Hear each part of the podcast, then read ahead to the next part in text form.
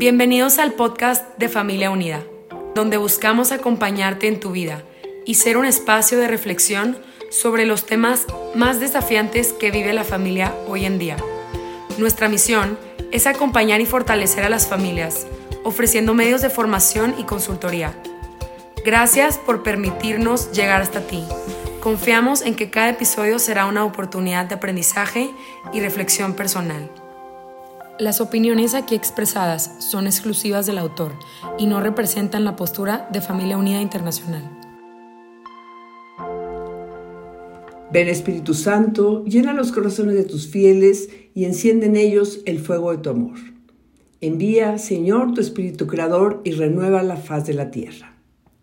Oh Dios, que nos has iluminado los corazones de tus hijos con la luz del Espíritu Santo. Haznos dóciles a sus inspiraciones para gustar siempre del bien y gozar de su consuelo. Por Cristo nuestro Señor. Amén. Muchísimas gracias a Familia Unida por permitirme ser parte de este podcast acompañándote en tu vida. ¿Cómo están todos ustedes? Soy Lucía Legorreta, presidenta nacional de CEFIN, Centro de Estudio y Formación Integral de la Mujer. Es una institución dedicada a la formación de mujeres de escasos recursos. Vivo en la Ciudad de México y soy colaboradora con mucho orgullo de Familia Unida. Les doy la más cordial bienvenida a este capítulo final del podcast Retos del Matrimonio. Hemos visto ya las diferentes etapas del matrimonio, ese camino que todos recorremos. Platicamos sobre lo importante que es la comunicación, las diferencias que tenemos hombres y mujeres, que el discutir es todo un arte en pareja y cómo lograrlo. Nos hemos cuestionado sobre si se puede perdonar una infidelidad, esa situación tan difícil que algunas parejas viven o han vivido. Platicamos ya sobre el sentimiento de celos, cómo puede llegar a ser tóxico en la pareja y la importancia de cómo llevarte bien con tu familia política. Y el día de hoy vamos a cerrar. Con un tema, cómo mantener la chispa en el matrimonio. Hemos visto, ¿verdad?, todas las etapas que pasamos los matrimonios poco a poco, cómo va cambiando incluso, ¿verdad?, ese tipo de amor. Y hay que preguntarnos cómo lograr que ese matrimonio funcione, que el amor, ¿verdad?, se mantenga a lo, largos, a lo largo de, toda, ¿verdad?, de toda esa relación de pareja. Y piensa bien esta pregunta. Es una pregunta difícil, pero es una pregunta que todos, ¿verdad? casados, tenemos que plantearnos. ¿El amor entre dos esposos puede terminarse? Tristemente la respuesta es sí puede acabarse. El matrimonio debe cultivarse día tras día. El amor no es estático. Entonces lo oí yo alguna vez al doctor Tomás Melendo y se me quedó muy grabado. No es estático, crece con el tiempo o puede disminuir. Y el amor no es un sentimiento tampoco. El amor es un acto de la voluntad, es decir, yo me levanto todos los días y quiero quererte cada vez más. Y si ese amor no va, no va incrementándose, quiere decir que está disminuyendo. Ahora bien, viene la pregunta, entonces, ¿cómo mantenemos ese amor durante años y años? ¿Cómo lograr que mi matrimonio tenga chispa? Decir, que no caiga en una rutina, que no caiga en un aburrimiento. Y quiero compartir el día de hoy eh, contigo eh, las 10 reglas básicas para mantener un amor verdadero. Nos las propone el doctor Enrique Rojas, a quien tengo el gran gusto de conocer, de admirar, psiquiatra español, en su libro El amor inteligente. La primera de ellas, enamorarse y mantenerse enamorado.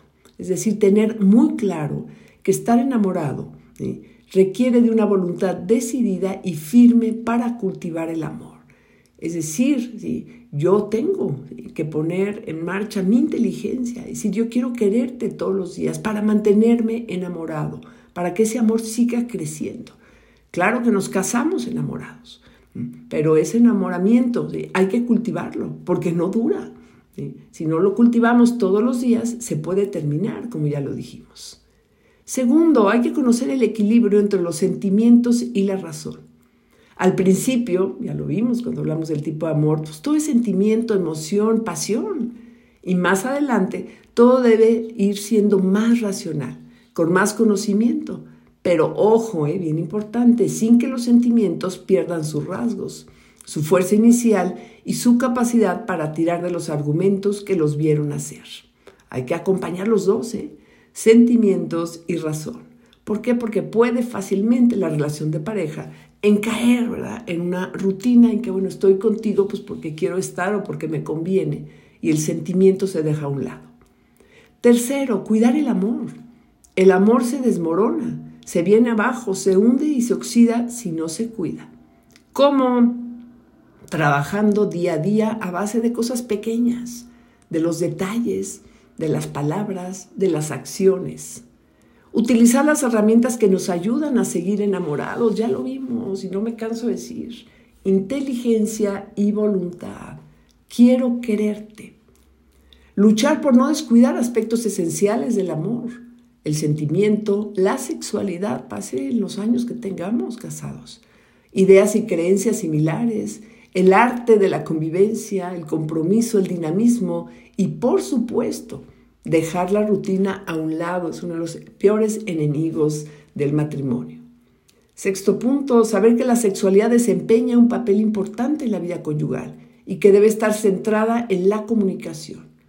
El acto sexual, para que sea un encuentro entre dos personas, debe al mismo tiempo ser algo físico, psicológico y espiritual. Hay que hablar sobre ese tema. Compartir sentimientos, ideas y creencias asegura una permanencia, porque si no empezamos a vernos como dos seres lejanos, como dos seres que no nos conocemos. Mimar la conciencia diaria con racionalidad, es decir, desarrollar las habilidades de comunicación. Por eso es tan importante ver qué tanto, qué tan bien me comunico yo con mi esposo, con mi esposa. Y dos puntos más, comprometerse por encima de todo. No hay amor auténtico si no existe compromiso. El amor comprometido aspira a la fidelidad. Es decir, para mí, tú eres lo más importante. Yo tengo un compromiso contigo. Yo decidí hacer un proyecto de vida común contigo y por lo tanto, eh, lo principal en mi vida es sacarlo adelante. Y el último de ellos, potenciar la espiritualidad. Si los sentimientos son la residencia donde se habita, la espiritualidad es el calor del hogar que quema, abraza y da fuerzas para continuar.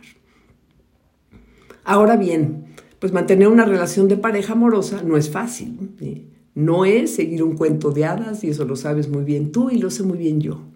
La realidad es que hay muchos factores que afectan al matrimonio.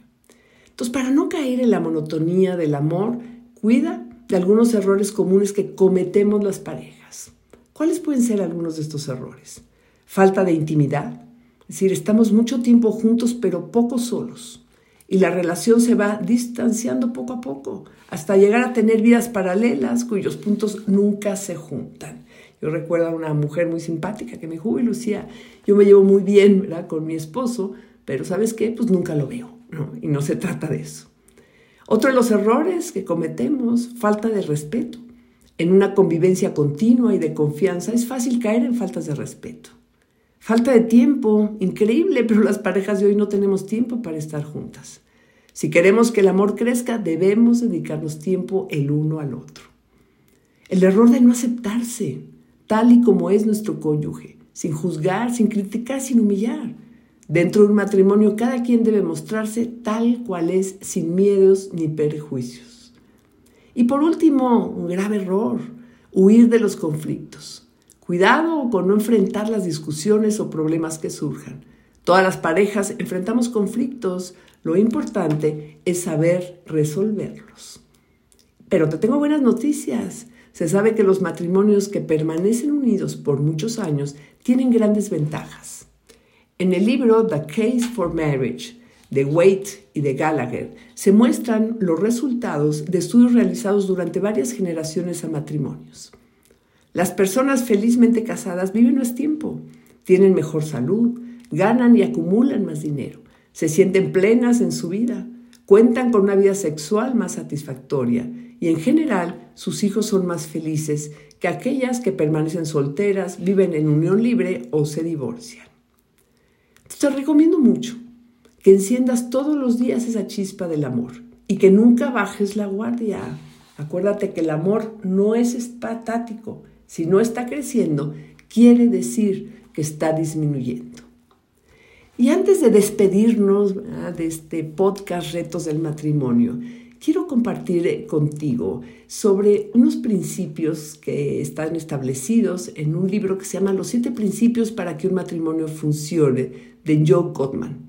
Me gustaron mucho porque él se dedicó durante muchos años a estudiar los hábitos de miles de parejas casadas mediante entrevistas, talleres y mucha observación y con base en sus hallazgos establece el siete principios fundamentales para que una pareja alcance su máximo potencial. Yo te invito a que los vayas pues revisando a medida que yo te los diga. El primero de ellos, mantener un mapa del amor. Se trata de conocer, de aceptar a la persona con la cual estoy casada. Mediante la respuesta a algunas preguntas, tales como quiénes son sus mejores amigos, cuáles son sus sueños, cuál es su música favorita, películas, ¿Cuáles han sido los momentos buenos en su vida? ¿Qué le causa estrés? ¿Qué le preocupa? ¿Cómo fue su infancia? ¿Cuál es su misión en esta vida y qué quiere lograr? Entre otras muchas preguntas. Pero también es importante que yo responda a estas preguntas y reflexionar qué tanto sabemos el uno del otro. Segundo principio, nutrirse cariño y admiración. Tres cosas que se admiran mutuamente.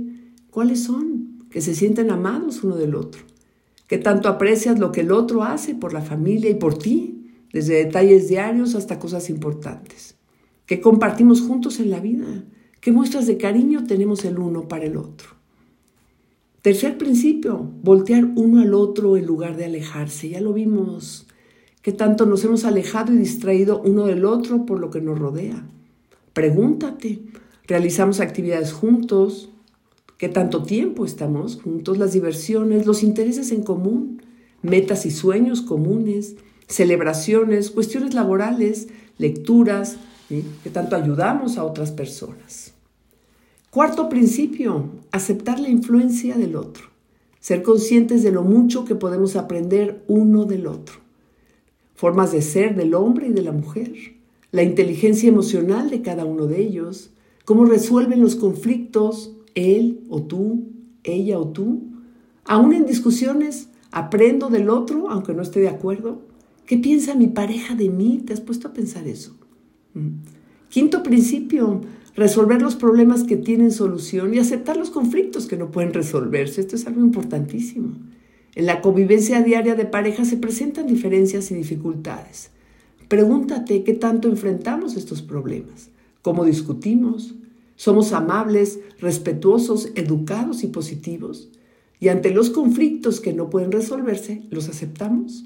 Tenemos tolerancia hacia el otro, a pesar de no estar de acuerdo en todo.